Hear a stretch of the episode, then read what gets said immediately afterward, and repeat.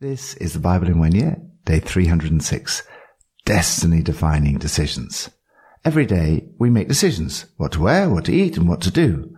There are little decisions and big decisions. Perhaps for most people, the biggest decisions in life are about relationships, marriage, whether to marry and whom to marry, and work. But these decisions pale into insignificance besides the great decision. The great decision is how you respond to God. Bernard Levin, perhaps the most influential Times columnist of the 20th century, described his experience of trying to decide about the Christian faith in these terms. People such as me who hover on the edge of the swimming pool, simultaneously longing and fearing to jump. All the way through the Bible, the importance of this destiny defining decision is stressed. We can see it in all of today's passages. There's a division of destiny between those who are far and those who are near. There's a division of destiny between those who hear the gospel and respond with faith and those who do not combine it with faith. In the book of Joel, there's a division of destiny between those who call on the name of the Lord and those who do not. Joel goes on to say, multitudes, multitudes in the valley of decision. For the day of the Lord is near in the valley of decision. Psalm 119. I call with all my heart. Answer me, Lord, and I will obey your decrees. I call out to you. Save me, and I will keep your statutes. I rise before dawn and cry for help. I have put my hope in your word. My eyes stay open through the watches of the night, that I may meditate on your promises. Hear my voice in accordance with your love. Preserve my life, Lord, according to your laws. Those who devise wicked schemes are near, but they are far from your law. Yet you are near, Lord, and all your commands are true. Long ago I learned from your statutes that you established them to last forever. Decide to meet with God first. I love this verse. I rise before dawn and cry for help nearly 40 years ago, I wrote next to it in my Bible how vital it is to meet with the Lord before the day starts, before dawn. From now on, I intend always to read and pray immediately when I get up in order to be prepared for the battles each day brings. I've not always succeeded in doing this. However, that decision has made a huge difference to my life. There's a distinction, according to the psalmist, between those who are far from God and those who are near to him. The psalmist writes, Those who devise wicked schemes are near, but they are far from your law. Yet you are near, O Lord. The psalmist has made a decision to call to God with all my heart. I call out to you, save me. As those who are out to get him come closer and closer, the psalmist is able to say, But you're the closest of all to me, God. Lord, Thank you that you are near when I call upon you. Today I cry out to you for help. New Testament, Hebrews 4. Therefore, since the promise of entering his rest still stands, let us be careful that none of you be found to have fallen short of it. For we also have had the good news proclaimed to us, just as they did. But the message they heard was of no value to them because they did not share the faith of those who obeyed. Now we who have believed enter that rest, just as God has said. So I declared on oath in my anger, they shall never enter my rest. And yet his works have been finished since the creation of the world. For somewhere he has spoken about the seventh day in these words, on the seventh day God rested from all his works. And again in the passage above he says, They shall never enter my rest. Therefore, since it still remains for some to enter that rest, and since those who formerly had the good news proclaimed to them did not go in because of their disobedience, God again set a certain day, calling it Today. This he did when a long time later he spoke through David, as in the passage already quoted, Today, if you hear his voice, do not harden your hearts. For if Joshua had given them rest, God would not have spoken later about another day, There remains then a Sabbath rest for the people of God. For anyone who enters God's rest also rests from their works, just as God did from his. Let us therefore make every effort to enter that rest, so that no one will perish by following their example of disobedience. For the word of God is alive and active, sharper than any double-edged sword. It penetrates even to dividing soul and spirit, joints and marrow. It judges the thoughts and attitudes of the heart.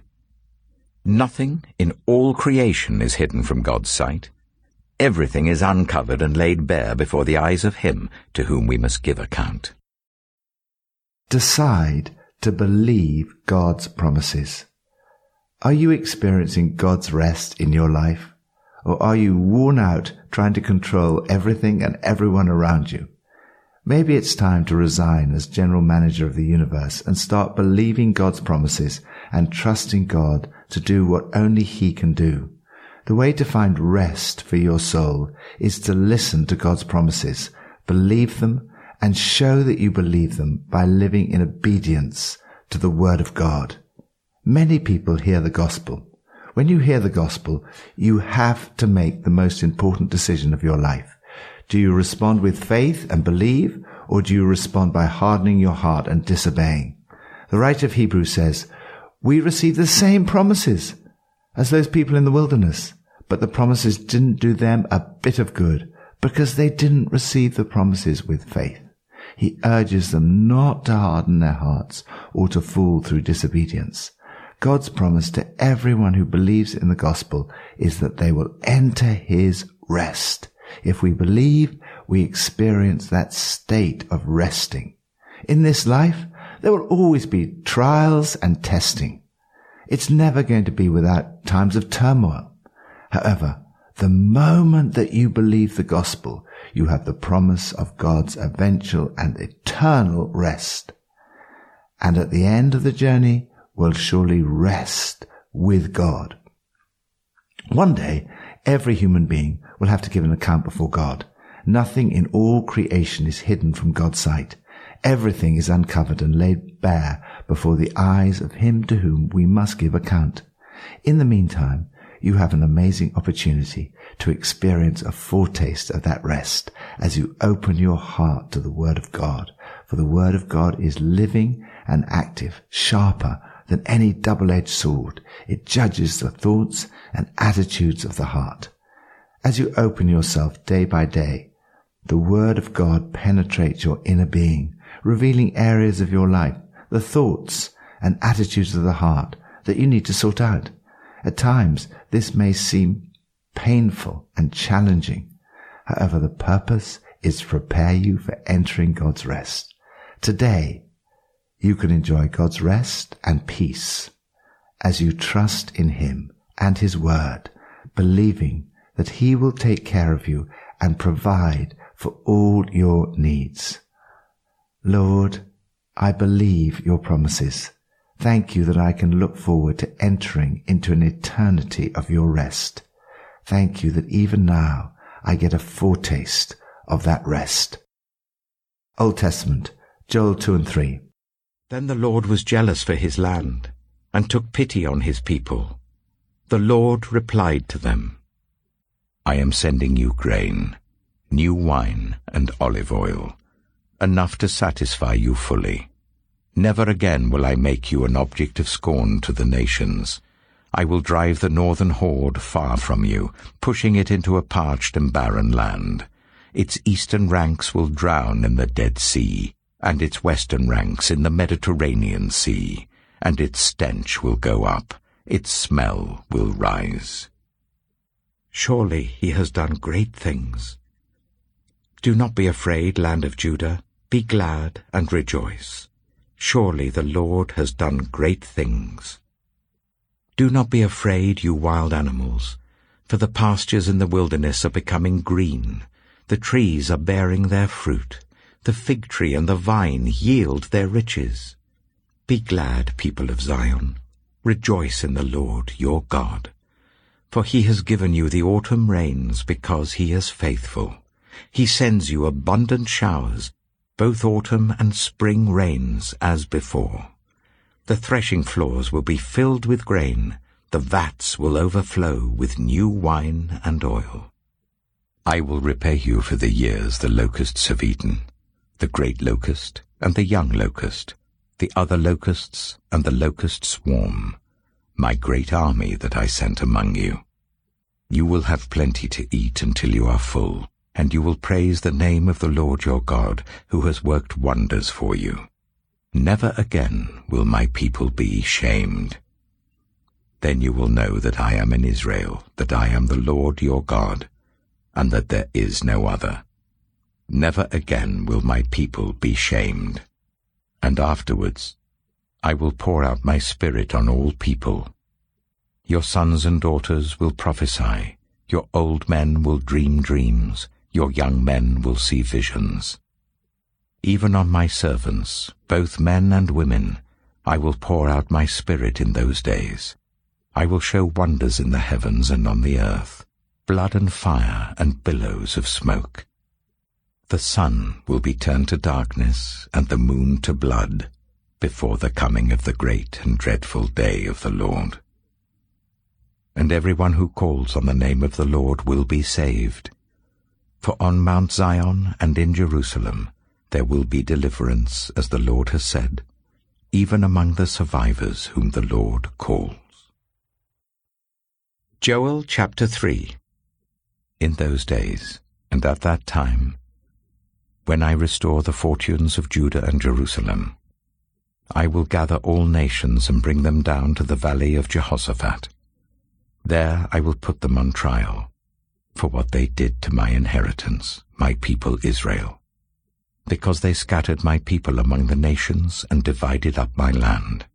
They cast lots for my people and traded boys for prostitutes. They sold girls for wine to drink. Now, what have you against me, Tyre and Sidon, and all you regions of Philistia? Are you repaying me for something I have done? If you are paying me back, I will swiftly and speedily return on your own heads what you have done. For you took my silver and my gold and carried off my finest treasures to your temples. You sold the people of Judah and Jerusalem to the Greeks, so that you might send them far from their homeland. See, I am going to rouse them out of the places to which you sold them, and I will return on your own heads what you have done. I will sell your sons and daughters to the people of Judah, and they will sell them to the Sabaeans, a nation far away. The Lord has spoken. Proclaim this among the nations. Prepare for war. Rouse the warriors. Let all the fighting men draw near and attack. Beat your plowshares into swords, and your pruning hooks into spears. Let the weakling say, I am strong. Come quickly, all you nations from every side, and assemble there. Bring down your warriors, Lord. Let the nations be roused. Let them advance into the valley of Jehoshaphat. For there I will sit to judge all the nations on every side. Swing the sickle, for the harvest is ripe. Come, trample the grapes, for the winepress is full and the vats overflow. So great is their wickedness. Multitudes, multitudes in the valley of decision, for the day of the Lord is near in the valley of decision. The sun and moon will be darkened, and the stars no longer shine. The Lord will roar from Zion, and thunder from Jerusalem. The earth and the heavens will tremble. But the Lord will be a refuge for his people, a stronghold for the people of Israel. Then you will know that I, the Lord your God, dwell in Zion, my holy hill. Jerusalem will be holy. Never again will foreigners invade her. In that day, the mountains will drip new wine, and the hills will flow with milk.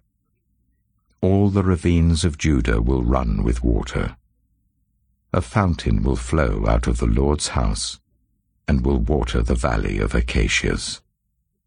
But Egypt will be desolate, Edom a desert waste, because of violence done to the people of Judah, in whose land they shed innocent blood.